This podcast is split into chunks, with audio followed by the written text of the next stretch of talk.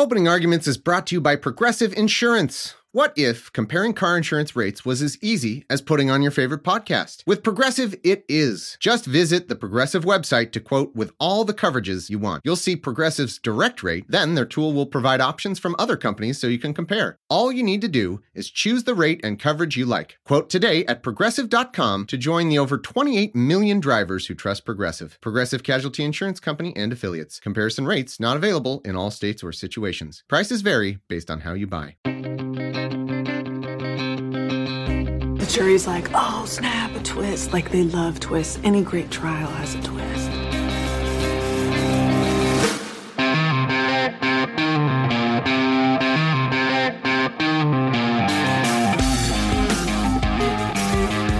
I suggest that we give him 10 years in Leavenworth or 11 years in Twelveworth. I'll tell you what I'll do. I'll take five and ten in Woolworth.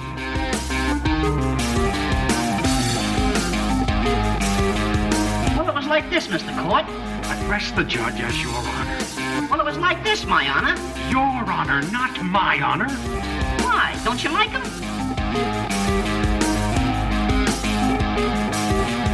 You're meant to come down here and defend me against these characters, and the only one I've got on my side is the blood-sucking lawyer. Welcome to Opening Arguments, the podcast that pairs an inquisitive interviewer with a real life lawyer. This podcast is sponsored by the law offices of P. Andrew Torrez, LLC, for entertainment purposes, is not intended as legal advice, and does not form an attorney client relationship. Don't take legal advice from a podcast.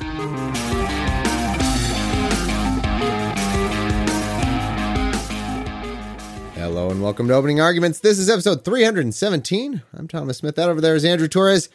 I was, uh, I was going to say, how are you going? How is it doing? Some combination of those. I am doing fantastic. I am going well. I am super excited. I'm really excited for today's episode. And Me um, and yeah, how are you? I'm great. I am equally as excited for today's episode. Really fascinating interview with uh, North Carolina State Representative Christy Clark, and it is it's it's a fascinating perspective. You're gonna love it. Before we get to that, I do want to say. Plenty of good Wayne Stock tickets available for our uh, LA show, although they are selling fast. Come to the LA show. It's going to be so fun. Seriously, it's going to be a lot of fun, regardless of uh, which kind of ticket you buy. Either way, there's fun for everybody. But uh, oh, Platinum Night is going to be really fun. I am so excited. Uh, but buy those tickets. It's coming up October 12th, and uh, we hope to see you there.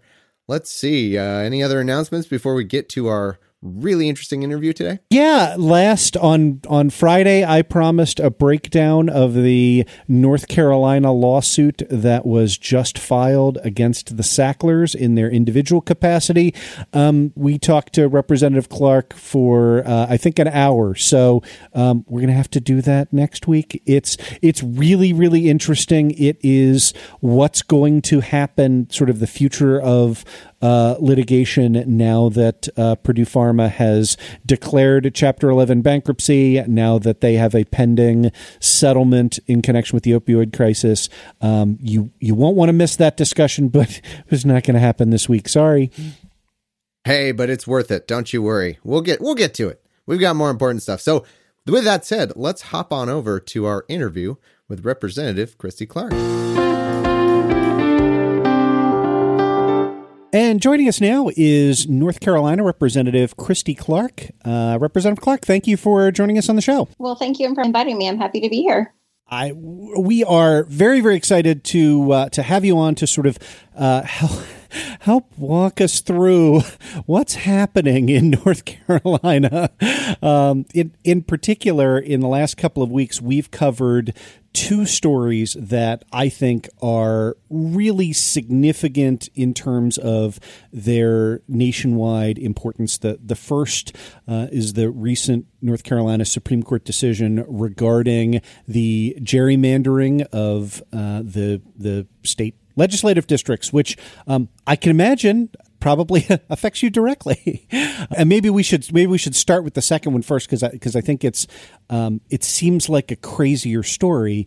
Uh, that is the the, the the secret session that was convened on 9/11 while Democrats were out ostensibly at a memorial although there've been some reports that you know uh, whatever that uh, whereby the the Republicans used uh, the the provision in I think it's section 22 of of the North Carolina state constitution uh, that allows them to override a veto with 60% of votes of those present and so, by encouraging all the Democrats not to be present, uh, they they were able to. Uh, to to muster that first first things first. Did I get that right in terms of the the general outline of the story? Yeah, pretty much. Um, I'll uh, tell you how it went down is, um, or how it normally goes down in the House. You know, um, a basic level of trust between the parties is relied upon to do business. And after the Tuesday session at 4:30, um, the Democratic leader went to um, the Republican Rules Chair and asked him, "Hey, are there going to be votes tomorrow at 8:30?" And he um, said, "F, I forgot to say that."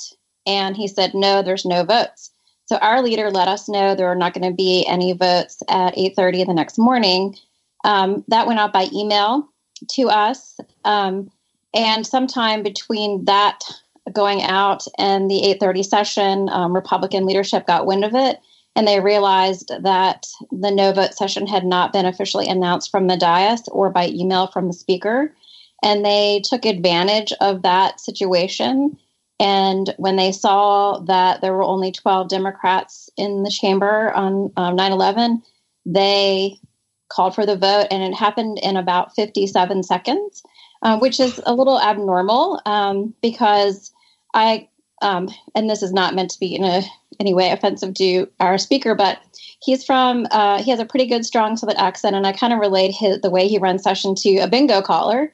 Um, he's very methodical. He has kind of a lilt to his voice, and he pauses in between things um, to give time for everyone to hear and understand what he said. And that morning, um, if you listen to the recording, you can hear that it happens very fast. He says, you know, any discussion, any debate, all in favor say aye, all, all opposed say no. And it happens before anyone can even vote.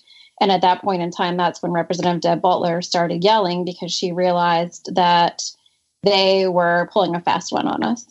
Yeah, so, yeah. And, and, how accurate is it to say that they, this this they used like a 9/11 memorial to do this, or was it just like was that specifically part no. of this? Go ahead. No. Um, in general, um, the Democratic legislators were all over the place. Some were dropping off kids at school, mm-hmm. some were at work, some were. What, there was one at a 9/11 memorial. Um, that story, we're not sure how that got out there into the nationwide media. I, we think that when our governor gave his speech, that um, somehow that got conflated in the media that we were all with him at the 9-11 memorial which we weren't. There was only one representative there. Got it. Yeah well i, I appreciate that uh, clarification. I i, I want to make sure i understand um, you had said that you received an email. That email came from your leadership on tuesday evening? Okay. And so and that was uh, essentially your leadership relaying, "Hey, I talked to the the speaker, and I've been assured that there are no votes at 8:30 a.m. tomorrow. So, you know, you don't have to be here." That's correct. Yeah, and he um, because we were having a weird schedule last week um, because of the um, Supreme Court decision. We were also having redistricting meetings that you know were going on all day. He laid out the entire day for us what we have happened and you know it was 8.30 no vote session and then at 1.30 was the 9-11 commemoration in the chamber plus votes. And so that's what we were all anticipating. And so um, it just so happened that 12 people were there some were, were there just because they got up early and they came into the general assembly. But most of them had a finance committee at 9 a.m and normally if a session is called at 8.30 and there's committee meeting at 9 the standard procedure has been that the 8:30 is a no vote session. They're just gaveling in, saying the prayer, doing the pledge, getting some procedural things out of the way, so that our later session, which might be longer, which you know we would anticipate it would be on a 9/11 commemoration day, um, we have more time for that to focus on what we're our business and not so and not on our ceremonial procedural things. So it being 9/11 uh, was kind of just coincidental in this, right? It didn't really factor in. Is this something they pretty much could have done on any day that they mm-hmm. kind of pulled the fast one. Could you give us a sense for uh, Uh, I think two of us here aren't legislators or representatives. I'm pretty sure. I'm not going to say which two. Could you give us a sense of how like regular is that? You know, when you talk about these scheduling things, I, I don't, you know, I, I imagine a lot of people listening don't know how how normal is it for for this to happen where they you would get an email saying, yeah, no vote. So you know, if you're taking your kid to school, you're doing whatever, don't worry about it. Is that you know just an everyday occurrence? Is it a special occurrence? Yeah, that's um, that's pretty regular. Um, that's kind of the course of doing business. Um, statutorily, the legislature and the House has to have a session every three days, and so, for example, this coming week we are um, on recess, and so the clerk will gavel in um, every three days while we're gone and just um, do procedural things. this also happens sometimes, even when we're expected to be in um, Raleigh. We're usually there Monday through Thursday. And so, usually, Monday evening sessions are what they call skeleton or no vote sessions, where they read in bills that have come from the Senate, maybe any messages from the governor, um, any committee notices, or anything like that would be handled. And it's not something where legislators necessarily need to be present for because it's procedural and part of it has to be done as per our Constitution. So, my question here is that my understanding is that after that vote, that then sent the budget to the state senate where again there's there's a, a republican majority but not a super majority that that in other words that they will need one uh, Democratic defector. Um, is that again a uh, is that accurate? And then B, you know, sort of what's the status of where this budget is with respect to the Senate? Yeah, that is exactly what happens. Um, in the Senate, they have a little bit different rules, and so in the Senate, um, um, Senator Phil Berger, who presides over the Senate, is required to give 24 hours notice that the vote is actually going to take place to on a date certain. And so, unlike in the House where the budget remained on our calendar all summer, um, I think it was about 60 days where um, Democrats showed up every single day waiting for this vote to be called, and it was never called. We had um, people who had breast cancer surgery, um, people had other surgeries come in. People canceled vacations. They missed conferences they were going to supposed to go on for their real jobs and work. Mm-hmm. Um, not that this isn't a real job, but so we really had sacrifice over the summer. So that explains some of our um, anger at the end. But now it's in the Senate, and they don't. They deal. They will still have to come every day, but they will have 24 hour notice of when the vote is actually going to take place. And they are also off next week, so we should not anticipate that happening until the at, at the soonest of the following week. So, as as part of that answer, you actually answered a, a question that that Thomas asked me that that I couldn't answer uh, when we first covered it, which is basically, um, if if I'm understanding you correctly, because the Republican leadership refused to specifically pick a date and time for the vote on the budget, um, you you had to be sort of at you know DEF CON one all summer, right? Um, yeah, yeah, we had to show up. Um, usually, um, there are 55 Democrats, and we had, you know, anywhere from, you know, we would never let it drop below 53 Democrats showing up. And there are even times where people have had to be out. Um, I was expected to be out one day, and we couldn't make it work with the numbers, and I ended up just arranging, rearranging my schedule on the fly at the last minute to mm-hmm. stay mm-hmm. because there weren't enough, there wasn't enough coverage, and that was due to we had um, members who had um, one one member's uh, daughter was in a car accident. It was pretty severe. She was out of town. Um, there were things like that. You know, we had family emergencies come up that you know, I didn't. I wasn't having a family emergency, so I adjusted my schedule to help out, and we did that all summer. Wow. So and, this was and, a very premeditated thing. Like you guys had a, an inclination that at some point they were going to try to pull off this maneuver, and so yeah, you've basically yeah. been hostage to to this for for how long? Um, I believe the governor vetoed the budget on June 28th. Wow. So yeah, all summer, all summer long, we were hostage to this. And let me just say that the Republicans were not hostage. Obviously, they were being told of the schedule and what was happening. Uh, we generally are not told of the schedule in advance. We go day to day, waiting till the end of session when the speaker will tell us what the next day's schedule is going to be. But the Republican caucus always knows. And they went on vacation. One guy got married, went on a honeymoon. They went to the state legislator conference that we couldn't go to. Some of them were in Canada for agricultural conference. You know, they did all the things that they were expecting to do over the summer, family vacations, you know, celebrated birthdays with their family, all those things that we did not do. So, so when we hear crocodile tears about the the death of civility in the legislature, uh, in in your experience, that's a that's a one sided issue, right? That that that there was no one that you could reach out to on the other side of the aisle and say, uh, you know, hey, I, you know, my my kid's sick. I I'm not going to be there at eight thirty today. Can you switch from a from a yes to a uh, to a not you know to a not present, not voting um, and and and kind of preserve the balance. Right, right. There, um, um, I used to say prior to this happening that I believed there were Republicans on the other side of the aisle that were good people, and um, that you could maybe have some faith in. But I know for certain when they looked over and saw that there were twelve uh, Democrats there, and that they had been told there would be votes that morning they knew something was wrong because we had been there all summer. And so they made a choice in that moment to side with their party instead of having the decency to say something's wrong. I don't understand why they're not here and we should not do this. But yeah, then we yeah. also gave them a second chance to repeat, take it back. And that was our leader introduced or made a motion to recall the budget. And also they passed a Medicaid transformation bill as well at the same time that the governor had vetoed. And we made a motion to recall those from the Senate and every single Republican voted against that motion. So it tells you and me that they had no good intentions towards us.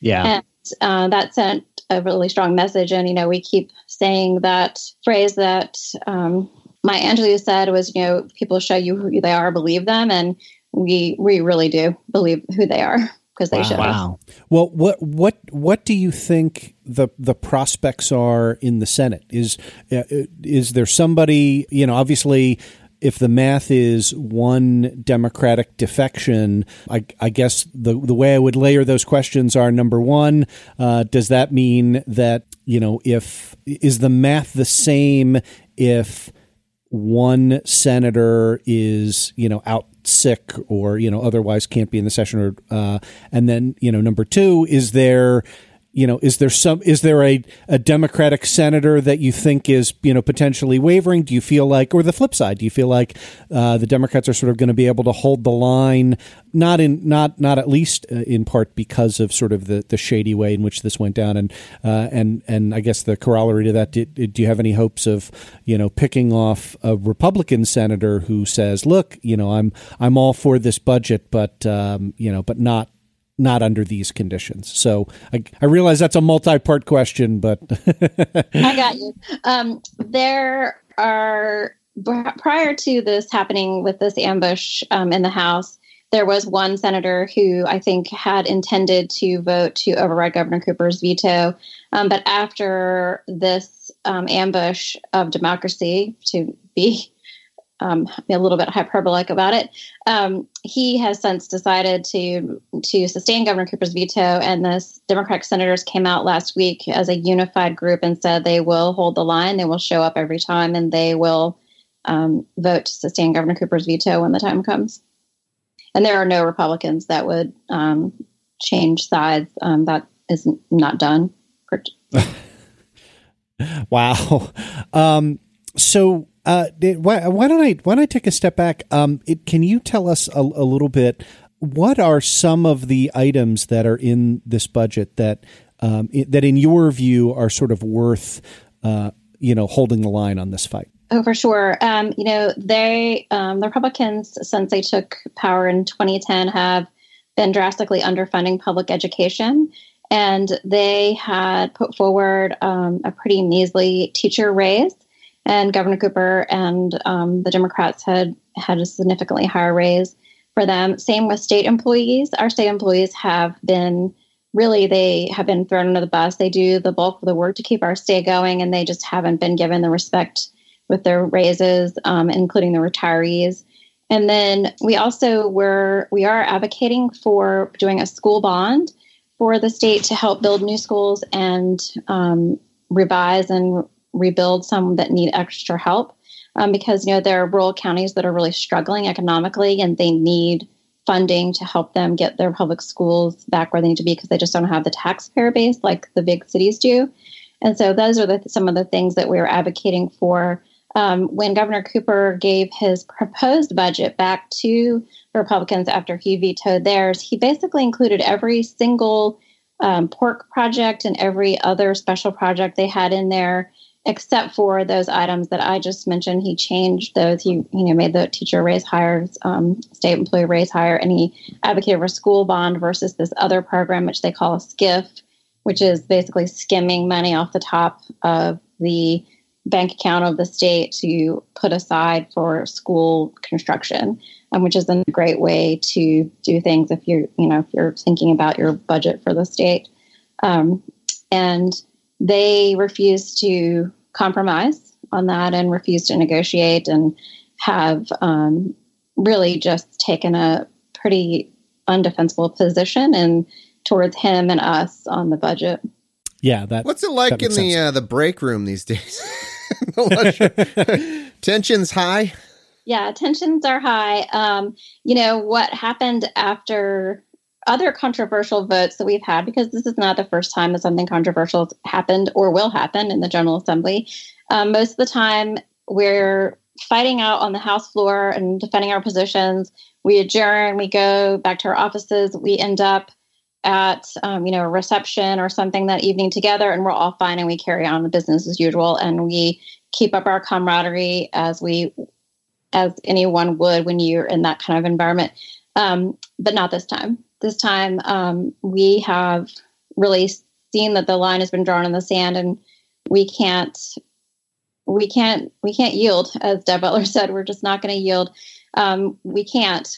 We've crossed the line in the general assembly where respect and decency were thrown out the window in order to have a win.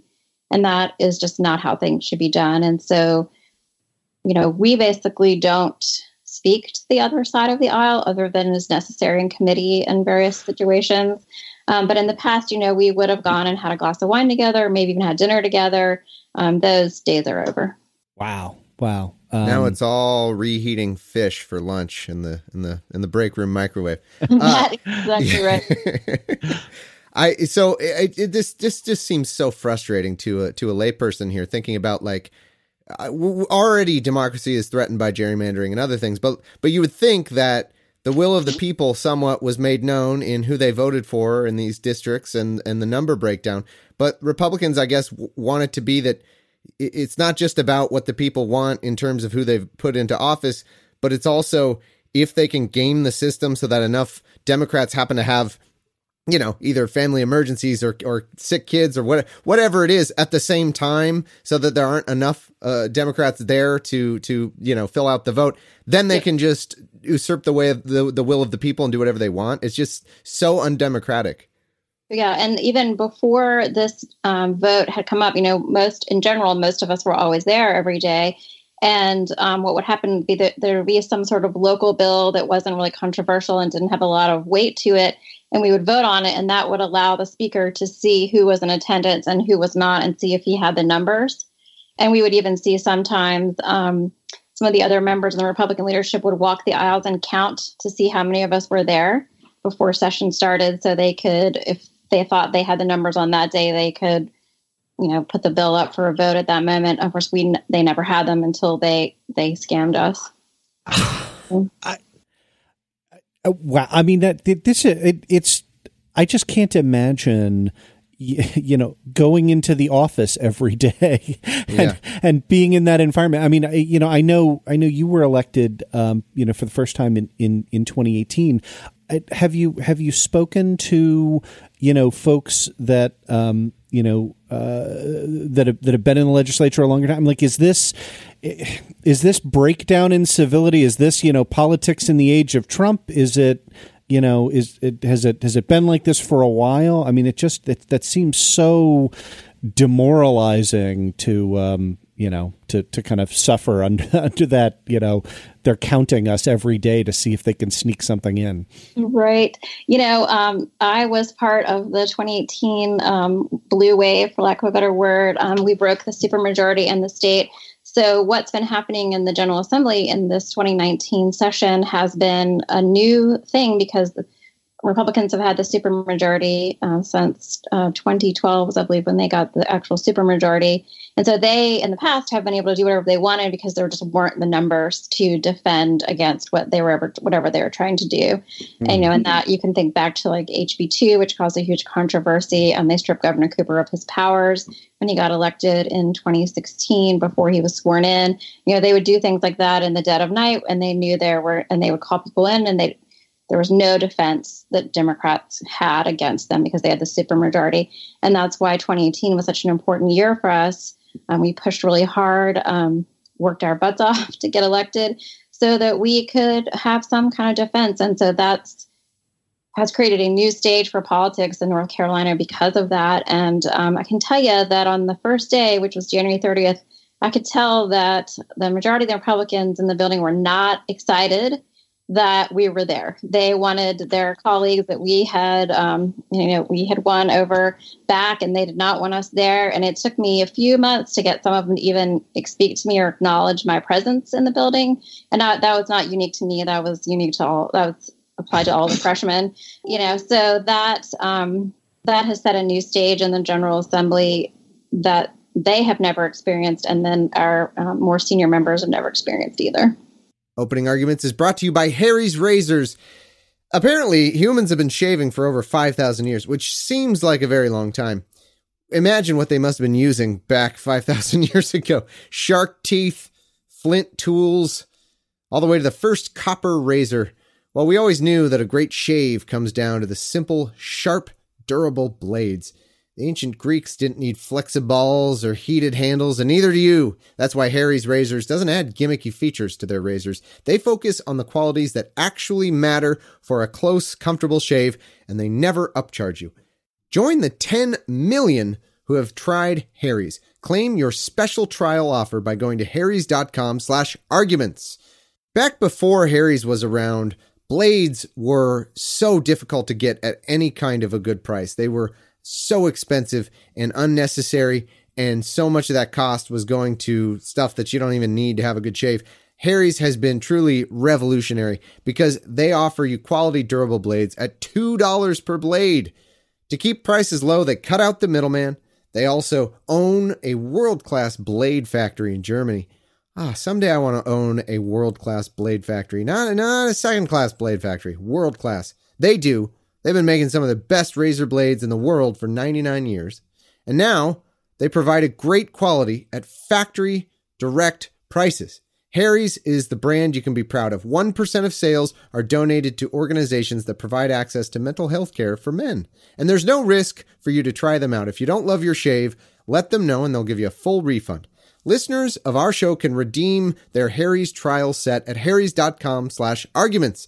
You'll get a weighted ergonomic handle for a firm grip, a five blade razor with a lubricating strip and trimmer blade, rich lathering shave gel with aloe to keep your skin hydrated, and a travel blade cover to keep your razor dry and easy on the go. Go to harrys.com slash arguments to start shaving better today. Wow. Um, what, what, what can you tell us about your district, right? I mean, I mean, and, and I want to kind of delve in a little bit you know into uh, gerrymandering, but I, I, it my understanding from the Supreme Court's decision is that there there aren't a lot of you know toss up districts. Are you are you in a you know what's typically been? I mean, I know you you defeated a a Republican incumbent uh, in in 2018. Um, what you know, what's your district look like?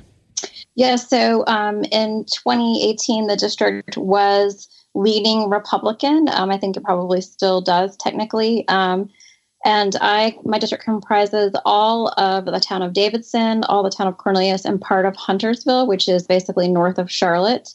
Um, it's about a third, a third, a third as far as re- voter registrations go. So we have unaffiliated as a voter registration in North Carolina. The, that's the majority, uh, slightly above Republicans, and then um, the Democratic registration is slightly below that. Um, and so unaffiliated voters really are who makes the decisions in my district and, and generally around the state as well. Um, I'm still considered a toss up district. Um, after the gerrymandering decision, you know, we were in the building last week redrawing maps. Um, we started um, heavily and with meetings that lasted, you know, six, seven hours. So um, it's it will be interesting to see what happens with the courts after this. Some districts have become more Republican leaning, some have become more Democratic leaning. We don't really know because we were not allowed to use partisan or racial data as we were creating the maps. So it's going to take some deep analysis to figure those out. Oh no, I'm just still mad at Republicans. So. Yeah, yeah, yeah. me too. Me too. I'm just I'm just um, plotting various office pranks that you can pull on them. You know, just channeling channeling Jim from The Office. Replace one of their desks with like cardboard boxes, and then they sit in it and stuff, stuff like that. You know. Um, yes, I and I do I do have to say that you know I am in general a pretty um, welcoming and friendly person, and I kind of lead with my heart. So I don't I don't have a tendency to be uh, aggressive or hateful with other people. That's not how I work. Um, and I don't. And I've actually spent the nine months in my leg- in the legislature as a and the person in the minority party as a freshman, and frankly as a woman, spending my time building relationships because that was pretty much mm-hmm. the only power that I had, and um, having that those relationships just get thrown in my face was, you know, that was pretty hurtful. And um, there was one poor Republican who came to me afterward and thought that he thought things would be all chummy chum as normal. And he really got all the wrath of my anger for the Good. entire Republican Party at him singularly. And I did feel kind of guilty later. And I, I said, I kind of owe you apology because you didn't really deserve all the wrath for all the whole party on yeah, you. Just, just, just, just one fifty fifth of it or whatever. Yeah. we're here. We're here to absolve you for that. Yeah, I'm not going to give you. You don't get a pass. However, you probably shouldn't have had to bear the weight of all of my anger, just a little bit of it. So he, um, you know, and I, I have had one Republican who, right afterwards, called me. He was very, um, he wasn't apologetic, but I could tell by the tone of his voice he knew that what had happened was wrong and that they he, that damage had been done, and he was really trying to extend the olive branch. And I said, I'm really not ready for this. I said, but you know, maybe give me some time and maybe we can talk again. And so for him, I do have a great deal of respect because he recognized the damage had been done and he knew that work was going to have to be done to fix it. And he's the only one that has come to me to try to repair the damage that was done. Yeah, how how do those conversations go? I mean, it, it, if I, I I just sort of imagine you sitting there saying, you know, uh, but but but sir, you know, at, at, at, long last, have you no sense of decency? Right? I mean, you know, like, it, uh, how does that go? yeah, you said it in a much nicer way than I think. um, that's all i say. Um, I am from the South and I'm a lady, but I also, you know, I can let, you know, words fly out as necessary um, and have. Um, so, yeah, I have basically whenever they say something like just so that you're aware and you can plan ahead there will be you know this happening tomorrow and i'll say well maybe maybe not. We don't know. We can't trust you and say things like that back because you know that is really where we are where they might say something but we really don't know if it's the truth or not. Yeah. Wow. Um what what what if i could if i could just go back uh, i i think it might I'm, I'm I'm trying to find something a little more optimistic here. Obviously, uh, the the the North Carolina Supreme Court uh, and the fact that, that the districts are about to be uh, redrawn, uh, you know, gives a, a, lot of a lot of encouragement. Um, why don't can you talk a little bit about how you decided to to run uh, for the for the state house uh, in the first place, and you know talk a little bit about your your campaign and what you know the the, the high minded ideals that you uh, decided to come in and, and get stymied and stomped on every single day of of. Uh, sure, um, you know so. Um, in 2012, there was a shooting in Sandy Hook, and following that shooting, I um, became very active with an organization called Moms Demand Action. Um, mm-hmm. they're an organization working to end gun violence in this country, and it started out as a bunch of moms, and it's now transformed to um, in the millions. I think the last last number I saw was like five million supporters nationwide. Um, and so I started volunteering with them, and I spent a lot of time at the legislature and really got to know some of the members of the General Assembly well. Um, the ones on the, the good guys, I will say, on my side of the aisle. And then I got to know some of the ones on the other side of the aisle too. And I kind of realized, well, if we want to change gun laws in the state, we have to change who's here. Um, and my um, and I had spent a lot of time up there, going to meetings and things, and they, being who they are, would cancel meetings, um, move them, not tell us when they were going to be. Um, we would have to find out through, you know, staff members who were there where the committee meeting was actually happening. Sometimes they would even just close their doors to the volunteers that were coming and wouldn't let them in. And you know, that just really inspired me to run for office. And then in 2016, I worked really, really hard for um, Hillary Clinton and the local candidates who were running for office, and um, was, as you can imagine, quite disappointed. And when that happened, I was like, I have to run for office. I just can't let this happen again. Because even in at that time, there were members of the General Assembly, Republican members, who were unchallenged and did not have opponents, um, including, um, or they had opponents that just did not care and did not have their heart in it and I, and that was just appalling to me because I thought if you're going to challenge a Republican, you got to give it your all. And so I spent all of 2017 going to candidate classes, reading books, learning how to be a good candidate, and then um, announced I was going to run in January of 2018 for the House, and here we are. Wow, That's- that that's is awesome. Such a cool story. Uh, yeah, tell tell me about candidate classes. That's not something I've heard of before. Yeah, so in North Carolina, we have two wonderful organizations. One's called Lillian's List. They are the local version of Emily's List. They support Mhm. progressive pro choice women. And then we also have one called Lead NC, which is a nonpartisan organization that is trying to create a pipeline of candidates. And they generally and they train candidates on all aspects of what it is to campaign from public speaking to fundraising to planning your budget, you know, everything you need to do, um, hosting, you know, events and all those different things. And it helps kind of give you a strong foundation. And then um, Lillian's List, when they actually endorse and then they also give support both financially and, um, you know, and operationally to candidates to help them run, women run their candidates in the state. And so that those are the two places that I um, to classes. But you can also do them online through with the North Carolina or with the Democratic Party, um, and you can uh, you know just do them online through a portal, and it's those are pretty uh, pretty helpful as well. You know, I couldn't help but notice when you were talking about Republicans, it, it pretty much always was a he pronoun, and I was just wondering if the if the gender kind of dynamics that that take place nationally, where there are a lot more women than I think ever in the in the House, but it seems to be on one side of the aisle. Uh, Yes. does that seem to be true in North Carolina as well? That is absolutely true. Um, there are a handful on the other side. I think there's about six um, women, no people of color at all. Um, and our side of the aisle is obviously much more diverse. Um, um, we have, I don't actually know that, I think there's like 25 women. Um, and then um, multiple people of color, both genders.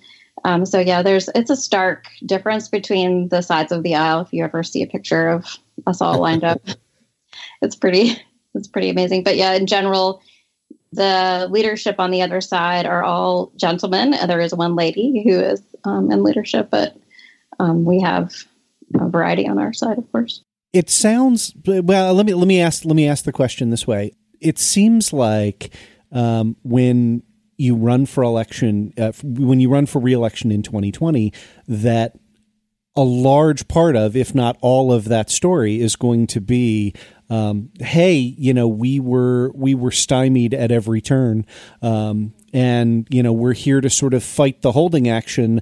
Um, I I know, you know, we weren't able to get you know things like meaningful gun reform, uh, you know, ad- advanced off of the agenda, um, but you have to keep sending me back if we have any hope of of making that happen. Um, how, how talk to me a little bit about like what, what that story is like with your constituents of, of sort of like you know because we because we get that on the show all the time when people are like you know I think we we first got our question of you know how do we go about impeaching Donald Trump on you know January 30th of 2017 right right? Like you know people and I get that right? I get that people want to sort of take action and um you know it it it I, I can see that kind of potential frustration of, hey, I voted for you two years ago because uh, I share your ideals on you know expanding uh, women's reproductive rights and, and and and and looking for meaningful gun reform. How come you haven't gotten that for me yet? Right? What's what's how do you respond back to to somebody like that? Right. Well, you know, seasoned North Carolinians know that the Republicans have had the supermajority and now the majority, and they know that generally there are two Republicans that make decisions on what bills are heard in the state um, Speaker Tim Moore and Senator Phil Berger, and they really drive the agenda for the state, just the two of them. And so most people know that it was important to sit there so that I could advocate for causes and hold up bills when it, when it was necessary, which we have definitely done.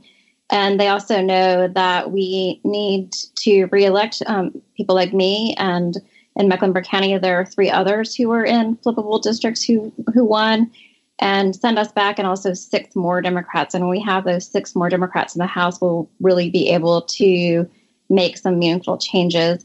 And you know, and I have, despite what most people would say is reason have committed to not have a chip on my shoulder towards the Republicans about their behavior and have committed to maintain that we should have take the higher ground and treat them with the respect that they deserve because they worked hard at some of them and got elected duly as we did and they should have the respect. Now whether they're, they're not going to get committee chair seats and they're not maybe not get all their bills passed either but some have really good solid ideas that are really important to North Carolinians, and we should find a way to make sure that both parties have success in those areas. Uh, all right, I'm moving to moving North Carolina. I'm going to run on the low road ticket. You got the high road covered. Can somebody run on the low road? No, sorry, none of none of their uh, they don't get to go on vacation anymore. None of that. They'll be constantly on edge.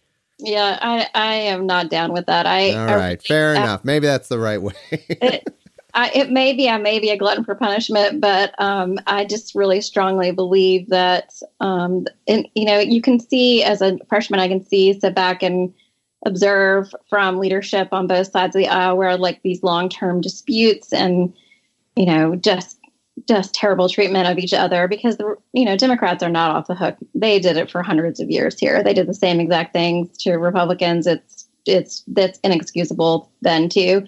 And so um, that has to stop somewhere. And so, you know, many, um, I'm pretty sure all of my freshman colleagues and I have all said we're not going to let this be the way the state goes forward on our side of the aisle. Now, the other side of the aisle, they may have to be a little more, you know, uh, what's the word, swayed to that idea. But um, I think they'll get there when we, you know, treat them with respect, um, which is would be unique in the legislature.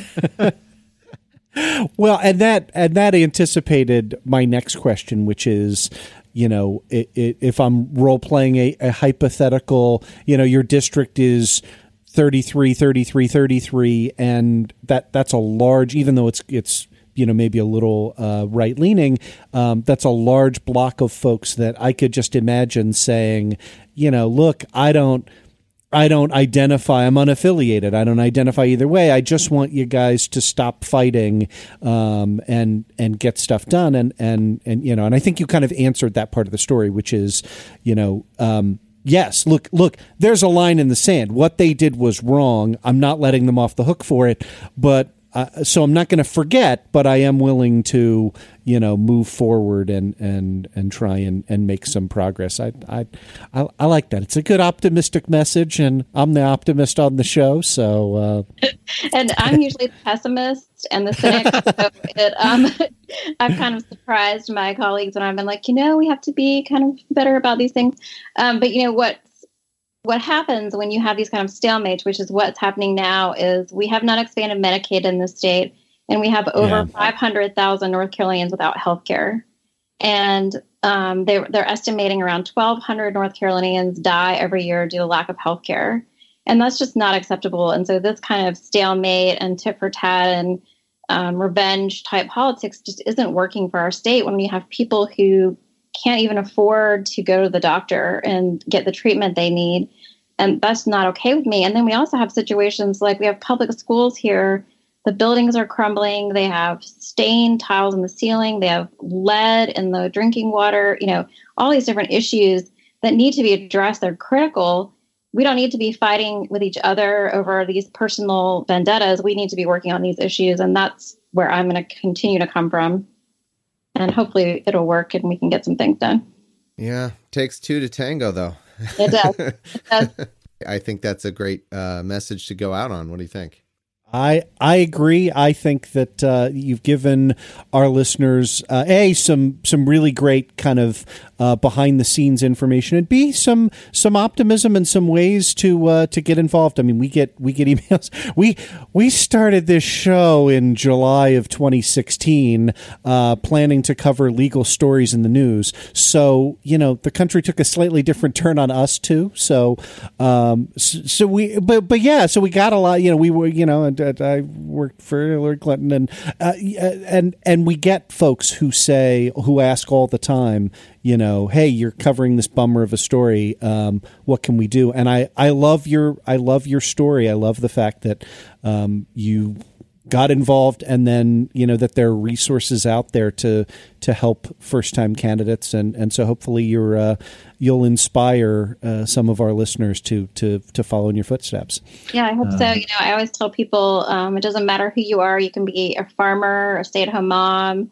a dentist you know whoever and you can run for office because everyone has life experiences that are relevant to the general assembly and when you get there you realize that acutely because they're you all have these different experiences and educations and um, knowledge on subjects that really add to the value of the General Assembly in some way or, or the other. And um, it doesn't matter what you are. You don't have to be, no offense, a lawyer to run for office. Um, I'm a paralegal, so I can I can say that. Um, and you know, you don't have to be you know a PhD in some subject to run for office. You can just be yourself, and it works out. Um, you know, just be genuine. And we didn't talk a lot about gerrymandering, but the gerrymandering um, case, the maps have now gone to the courts. Um, they will um, be responding. Uh, there will be public comment um, time for the plaintiffs and defendants to speak on the maps that are before them. Um, we will find out probably by the end of October whether these maps are going to pass muster.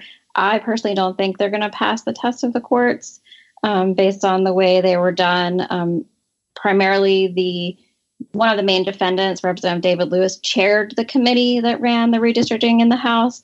Um, he was should not have been doing that as a defendant in this court case, um, and some other issues, you know, that are unique to North Carolina.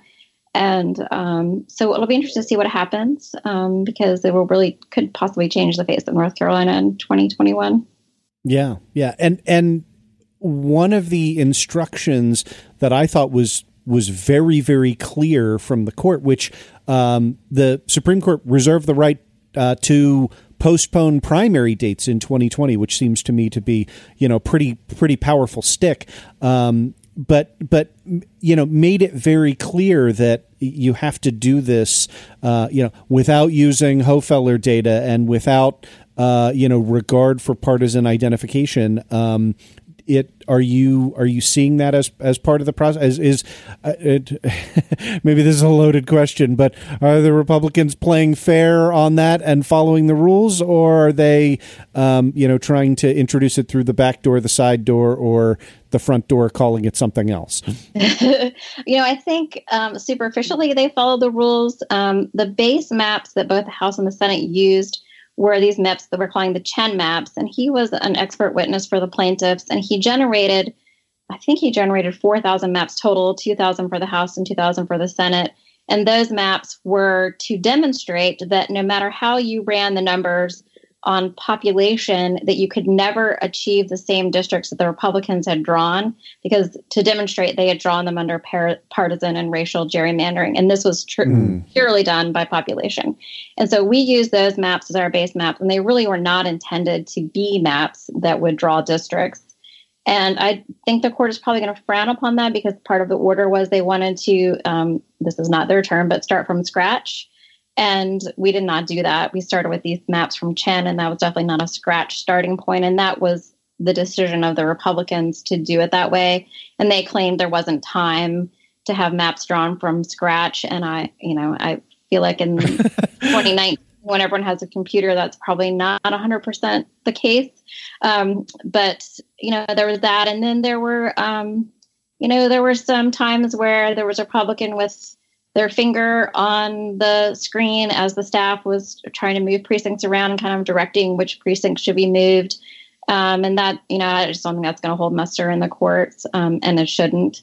And then yeah. there were there was one um, Republican who was very upset that his district was going to become competitive, and he posted on his own personal Facebook page that he wanted everyone to write into the public comment and come and testify that in defense of his district as it is. Uh, that's clearly not within the rules uh, that the court laid down. Um, that you're that's partisanship playing a game there. So, you know, those things were out in the open and everyone saw them, but is it the right thing? Not necessarily. And, and it'll be interesting to see how far the court wants to go. I've heard that the court doesn't want to redraw the maps or order or be involved. You know, the court's trying to stay out of it, and I think they expected everyone to do the right thing here. Um, but they've already appointed a special master. It's the same special master who redrew the maps after the court rejected them in August of 2017. Mm-hmm. His name is Persily, and so um, it will be interesting to see if he ends up drawing the maps again and what instructions he's given.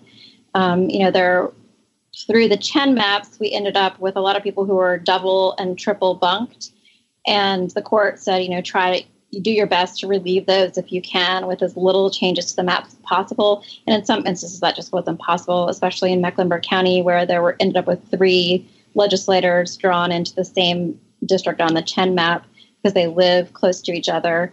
Um, and you know, so those things are necessary, but how the court will feel about them is what's in question. And my district actually did not change that much. I had one split precinct that was put back together and so I was, and I'm up north um, compared to my Charlotte colleagues, and so I was the only person up here, and I didn't have any chance to be double bunked. So um, I kind of stayed back and said, "I'll support you guys, whatever you want to do," and um, so they did the best they could with with the maps. Yeah. Opening Arguments is brought to you by Vistaprint. So, normally when I talk Vistaprint, I talk business cards because those are crucial. Uh, if you have any sort of podcast or business or anything and you want to look professional, business cards are a must. But I also have to tell you, I used Vistaprint to print out the Negatron versus Optimus Prime placards that we used at the live show in New York. It was a lot of fun. Uh, we were able to use those to vote who won and to uh, also hold up for different segments and stuff. And they looked awesome. They were exactly what I needed. And they even showed up a day early, which was crucial because I was doing them right in the nick of time, as usual. So I cannot say enough good things about my Vistaprint experience with those. Uh, and of course, they have everything you might need. So that was a very odd uh, printing requirement that I had, and they had exactly all the options that I needed for it.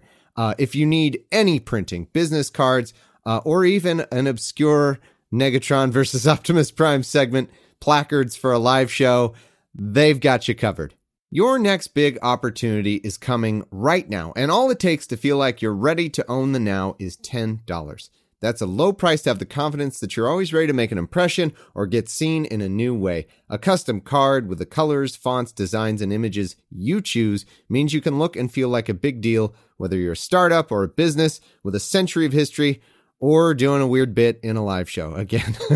and it doesn't have to be hard. With Vistaprint, you can create a truly professional, unique card in minutes. Upload your own design or start with one of the professionally designed options. Vistaprint offers simple tools and a wide range of templates to choose from. Pick the paper stock, the style, and the quantity that's right for you. Choose your delivery speed and order and receive your cards in as few as three days. Vistaprint wants you to be able to own the now in any situation, which is why our listeners will get 500 high quality custom business cards starting at $9.99. Just go to vistaprint.com slash OA. That's vistaprint.com slash OA. One more time, vistaprint.com slash OA. So, three quick uh, uh, follow up questions on that. Number one, um, so you're on the committee that is uh, redrawing the, the district maps, right? I was actually committee. Um, I just attend it every day um, just to learn and observe and be present in the room as a Democrat in the minority party. That's I my my already high level of respect for you just went up. That's uh, great. I'm, I'm glad you're there. Uh, you expect the the redrawn maps to come out in October? I think you said. Yeah, the court's ruling on them should be towards the end of October, I believe, is what the the plan is. Great. So they they've been ratified by the legislature, and then they had to go to the Secretary of State to be essentially audited to make sure that every precinct was drawn into a district and every voter was accounted for. Um, and um, you know, our poor and also wonderful staff at the General Assembly, their nonpartisan staff, they were working 17 and 18 hour days to help us get these maps done. So all the credit really goes to them that this happened in the time frame it did because they worked so hard and gave up everything to make sure this was done in time for the court order. And um, but also, you know, when you're working 18 hours, there could have been a little blip somewhere and a precinct could have been skipped over. And so the Secretary of State would have validated that. And I think, and I believe that she did, or her office did. And so Mhm. now it's in the ha- court's hands. Well, and then that that leads to my last question, which is when the court decides either to approve the maps or uh, to order some other relief, can we get you to come back out on the show and, and kind of give us the the behind the scenes as to uh, as to what that means? Absolutely. I would love to. Um, you know, it's going to be interesting to see what happens. And we all file to run, or we're supposed to file in December. So I will have a whole of um, candidates to talk about who will come out of, I hopefully, some, uh, well, we will have strong ones come out as they know what their districts are. But we have already had some Republicans resign when they saw the writing on the wall with their districts. And so that, that may happen more as time goes on. Um, it'll be interesting to see um, who is just not willing to run a race where they're the underdog or who's not willing to be com- run a competitive race. They kind of got used to winning all the time, so it's you know it's it's fair. Good. Get some turnover. Get some new Yep. blood going. That's right. All right. Well, uh, Representative Clark, thank you very much for uh, for coming on the show. Can't wait to have you uh, back on again, and we really uh, we really appreciate it. Yes, of course. Thank you for having me on. Happy to share my thoughts on this crazy state that is North Carolina. Okay, well, you know what time it is, Andrew Torrez. It's time to thank our uh this is so this is Top Patron Tuesday. So we need to hop on over to patreon.com slash law and thank our top patrons, our Hall of Famers, our all-time greats who are enjoying that Law'd Awful movies. That was so much fun. Matthew McConaughey, uh, and all the other countless patron goodies, including uh, discount tickets to our live show that they should definitely be coming to. So, Andrew, why don't you start us off? Let's thank our top patrons. Yeah, thank you too. I would attend an OA live show in Seattle. Bring citation needed. Well, uh, we're we're looking at it. Yeah, well, let's bring Cirque du Soleil while we're at it. Why are we adding but times five the number of people we need to coordinate to get a show going? Nuking hurricanes, Trump's strategy to win the war on climate change. Rob, TJ at Delaware Law 2L. Zirkle. Thanks to OA and Bastards Pod crossover. Yes, we are totally down for that. I love Behind the Bastards.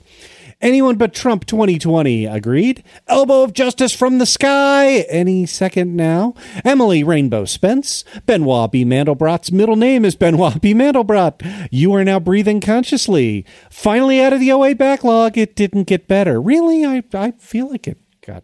I mean, the show got uh, better. The Life new- yeah, they're talking about the news. They're Yeah. talking about that. Michael Blevins, I'm donating as much to you as my wife does to church. Attorney General O.J. Simpson's Department of Justice. Hotspear.com. Keep your valuables and yourself safe at the beach. Is it okay to take podcasting advice from a lawyer? Absolutely. Jim Emke. It's legal. It's advice. It's not legal advice. Andrew, aren't Brady violations disturbingly common, especially in Baltimore? I that's it. We should talk about that. Uh, but I still stand by my my my uh, statement that um, most prosecutors that I know are are very very ethical. Take that very seriously. Dragonfly.eco books about nature and the environment, reviews and interviews. Ad Aspera, Ad Astra per Aspera. Nate Drex, repeal the Second Amendment. Stuff and polls. Resolve the United States should adopt a policy to elect Pete Buttigieg. Well deserved patron number 239, Darth Mandy Pants. Repeal the DMCA, support the Electronic Frontier Foundation. I'm an Brewing. We're not lawyers, but you can take our advice. Summit SummitShuffleboard.com. 13th century Saxony gravel truck lawyer. Impanel Andrew for impeachment cross examinations. Yeah, I'm, I'm willing to work. Uh, Valerie Galloway, Jennifer Cratch, Barbara Lawal could really use an international airport. Nice. The cure for ultravirus, atavistic device. Congrats to the Chattanooga Zoo on the baby Komodo dragon hatchlings. That sounds super cute. Stephen Baltikatai Sandoval. I've argued in front of every judge in the state, often as a lawyer. Great Lionel Hutz line. Seattle Live Show confirmed, and I will bring scotch. Oh, all right. I'm just here for the 137 trimethyl xanthine. Xanthine, I guess I should say. Uh, explicitly telling you to take legal advice from a podcast since 2016. Well, that's a patron saying that. Read Factfulness at Bill Barr's Barbarian Beard Barber and Beer Bar. V. Frank. 13th century Saxony chicken tractor driver lawyer. what, what is all this? Andrea has li- has live show FOMO. That's fear Ooh, of we've, missing out. we've got a cure. Yeah, It's come to the another show. live show. Yeah. Yeah. How much are flights to LA? It's nothing. Yeah. Come see us. Live show in Seattle, live show in Seattle, live show in Seattle or Tacoma. Or, or or or LA. Also also Los Angeles. Civilpoliticsradio.com Fridays at 7 p.m. Eastern on Valley Free Radio. Sternly worded tamales. John Bilderback. The Registry Matters podcast. Adam Costa, Jay Aldenwalt. The end is nigh. There will be no dessert for you until you finish your clownhornvoting.com. yes, honey buns. Eric Alsman, Payne Strumpet, and boy, I love that that it just happened to divide right here. Thomas mm, yeah. Smith is my favorite attorney. Andrew is a close second. Purely coincidental. Take it away, Thomas. Thank you to Colorado, where weed and shrooms are legal, but being homeless is a crime. Hello, pitter patter from a film reroll fan. Glad you support OA. Huh. Kiowa Valley exports for Australian red meat and craft beer. Redaction Blackout should now be called Bill Bars. Napoleon. Let me be totally clear. I like being totally clear. Milo Mead Song will run a D&D session for Andrew and Thomas. Ooh, we could get some patron goal going at some point. Ah, yeah. Join. I've still never played. Still don't know what that's like. Join your labor union. Together we bargain. Alone we beg. Short story: Susan, a real property lawyer, slipped on a banana. well, now we know where the story begins. Cosmo Blues is not my legal name, but karaoke legend is my legal title. the time traveler who can't figure out when to change his name. Sam Buck. patron names about patron names are so meta. A man who claims he can put bricks to sleep entirely by hypnosis with a G in there. James Cole, an anagram of unpronounceable characters, is a Trump tweet. Update Dorian put a hole in my roof. FML. Ooh. Jonathan Steele is a great dad fund. Anonymous, Buttercup's Legal Services, wishes everyone a happy Heritage Day this September 25th. And now someone uh, typed out a lot of numbers, but guess what? Uh, it's just pi. It's just the number pi. So I can just say pi, and then everybody knows all the numbers that are there, the 7,000 numbers they were able to put in the field. So I don't have to read them all because it's just pi. It's just, it's like you don't read, when someone put the number one, you don't say 1.000 forever. And similarly, I can say pi. Why is Laplace bad at blues riffs? He only plays spherical harmonicas. Hmm, okay. Uh, Republicans can jerry meander to hell. Be like Bob Blaskowitz. Subscribe. No more dick pill ads for Bob. WordOrigins.org, your source for legal terms from 13th century Saxony. Another Seattle Live Show supporter. Nancy Pelosi, School of Leadership Failures. Justin Beecham, David in Brooklyn, Derek, live show in Tacoma, two votes, or Seattle if you must. Live show Judicial Bikini Wax featuring Bush v. Gore. Oh no, I might be Devin Nunes' distant cousin. Bayou Blasphemy, a string of unpronounceable characters. Dabo is my favorite stupid fictional game. Chula is a close second. Rhonda wants to recall Governor Dunleavy and save Alaska. Good morning, Camp Quest. Malika Chandler, Abacus Flinch, Soggy Pants, Greg Sullivan, Sam Denow, Matthew Vernon, Tiny Dick Damages, Adopt a Homeless Pet and Oppose Declawing and Ear Docking, Aaron Grady, Heather L., Interdimensional Hole of Pancakes, Sakashi Fukusumi has no more naughty nomenclature for now. Oh. Jeremiah's Fancy Microwave Emporium, Ian and Allie. Can't wait for the OA live show. Eli Bosnick, Zabby, appraisers, not realtors, know how to break into residences. Mitchell, OA live show is in the right state at the wrong time. Injunction Junction, what's your function? Getting stayed by SCOTUS. it's technically impossible to beat Conrad Michaels. And finally, Conrad Michaels. Ah, thank you so much. So much fun. Our top patrons, we love you. Top Patron Tuesday. And now it's time for T3BE. Oh, no associate of this firm has ever failed the bar exam. Talk to the hand. I need your clothes. That's one of my mission parameters. Trust me. I know now why you cry. All right, it's time for T3BE. It's answer time. Ooh, Representative Clark, I hope we did well. We are in this together. we have an we have an unshakable bond. Uh, it's it's uh, it's unbreakable. It's it's we chose the same answer, so we're in this together. We're gonna sink or or we'll soar. Let's see, Andrew. How did we do? the law defines a contract as an agreement that is unbreakable. it's a great Lionel Hutz there. All right, um, this was a. Uh, a question about conspiracy, right? So, four men tried for conspiracy to commit a series of bank robberies. Um, there are nine of these in the series. Uh, one of them uh, was able to identify via circumstantial evidence that um, that he was in jail for six of those robberies. So you know he's got an alibi on those, um, and his lawyer has now moved for a judgment of acquittal. Uh, is that likely to prevail? Um, and the the immediately, uh, I, I want to confess this to you. Uh, the way in which this broke down were between the no answers, either uh, no, because a conspirator is not required to agree to all the objectives of the conspiracy, or no, because a conspirator need not be present at the commission of each of the crimes that uh, are agreed uh, and, and committed to by the conspiracy. Uh, and then the yes answers involved the alibi rule. And um, both of you rejected the yes answers. Um, I, I want to confess to you, I had to look up what the hell the alibi rule is.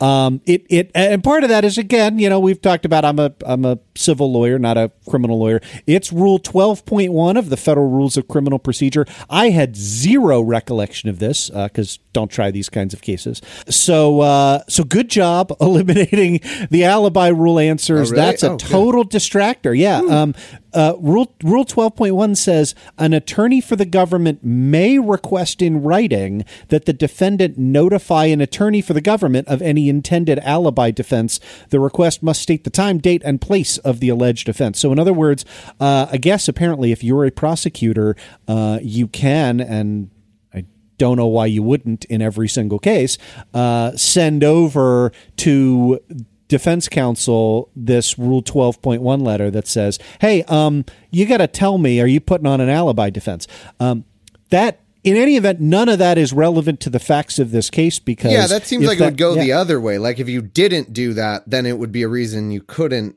be acquitted. But if you did do it, it doesn't mean you necessarily would be acquitted, right? Yeah, well, and and and in particular, the the bar exam would specify if this were going to test the alibi defense rule, the bar exam would specify that the government sent over the requested letter, right? Because you don't have any affirmative obligation, as I read this, as defense counsel to notify them of an alibi defense if they haven't asked. So, um, so. Uh, doubly irrelevant here. So then the question is: In conspiracy, um, is is he a part of the conspiracy because it doesn't matter if they agreed all of the objectives, or he's part of the conspiracy because he need not be present at the commission of each of the crimes. Uh, you both picked the latter, which is B, and I am pleased to tell you that is a correct answer. All right. All right. Go us. So the whole point, right, of conspiracy law is um, not everybody in the conspiracy does all the stuff. Um, so you know the fact that he might have only been present at six, you know, three of the robberies and not nine, right? The the the judge is going to be like, well, right, that's that's why this is a conspiracy case. We don't, you know, you don't have to be at all nine of them. Uh, you have to agree. A is incorrect. You have to agree to the uh, essential I was really scared you were going to tell me it was some tricky, weird A answer question. I was I was pre mad about that already, Yeah. but I'm, I'm glad. Uh, it didn't need to be. I was about to be annoyed. well, Uh. I know I do not want Representative Clark annoyed at me because uh, we've we've heard about her colleagues on that. Um, no, uh, I get to stay on your good side. Congratulations to both of you, uh, Representative Clark. You now move to the uh, head of the queue with a 100% average on T3BE. Next time you're on, we'll we'll ask you another one and uh, and see see if we can't chip away at that at that uh, percentage. I can't I can't have you doing better at this than I am. So, um, but, but no, thank you so much for playing. Thanks for being a great sport, and thanks sincerely. Thank you so much for telling your story here on the show. Um, I thought it was incredibly interesting and inspiring, and um, uh, and I really appreciate it. Happy to, happy to, happy to share any other time when uh, whatever comes up next. Because I tell you, the legislature surprises me every day. That's I, I want to echo that. That was so much fun, and uh, I'm going to contact your Republican colleagues to see if there's some procedural way that I could win at this question, but then you didn't because I don't know. Maybe there weren't enough people over in your office at the time when you gave your T3BE answer, so maybe it doesn't count. I'm, I'm working on it. We'll see. Yeah, I'm sure they. Ha- I'm sure they have a way to work around They'll it. I have no doubt. All right, that was a lot of fun. Thank you so much. Thank Uh, you. Thank you. All right. Well, we uh, aced the bar exam, of course, but uh, it's time for Andrew to hop in the limited use time machine and find out who this week's big winner is. Meanwhile, at the Hall of Justice. I am definitely Andrew from the future, and this week's winner of T3BE is at Alpe McPalpe, who said A is true but not applicable. Not being able to attend doesn't constitute disagreement. C is false. One neat trick esque.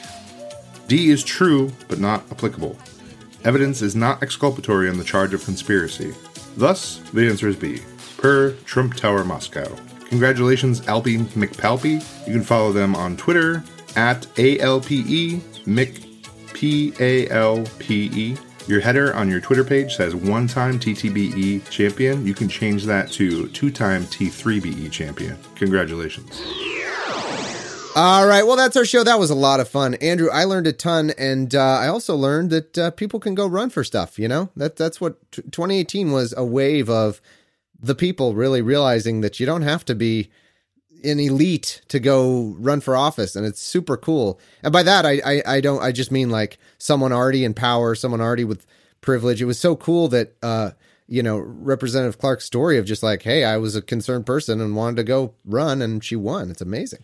I, I, I love that, and uh, I'm I'm really glad we had her on, and I'm glad that uh, that she was able to to share her story, and uh, and I hope it does inspire some of our listeners. Absolutely. All right, folks, we will see you on Friday. Go buy tickets to the live show. Yeah. Okay. See you then. You betray the law! Law! This has been Opening Arguments with Andrew and Thomas. If you love the show and want to support future episodes, please visit our Patreon page at patreon.com slash law. If you can't support us financially, it'd be a big help if you could leave us a five-star review on iTunes, Stitcher, or whatever podcast delivery vehicle you use. And be sure to tell all your friends about us. For questions, suggestions, and complaints, email us at openarguments at gmail.com. The show notes and links are on our website at www.openargs.com. Be sure to like our page on Facebook and follow us on Twitter at openargs. Until next time.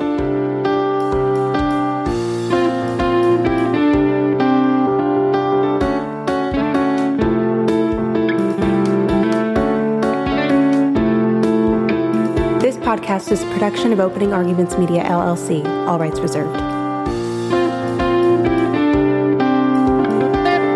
Opening Arguments is a copyrighted production of Opening Arguments Media LLC, all rights reserved.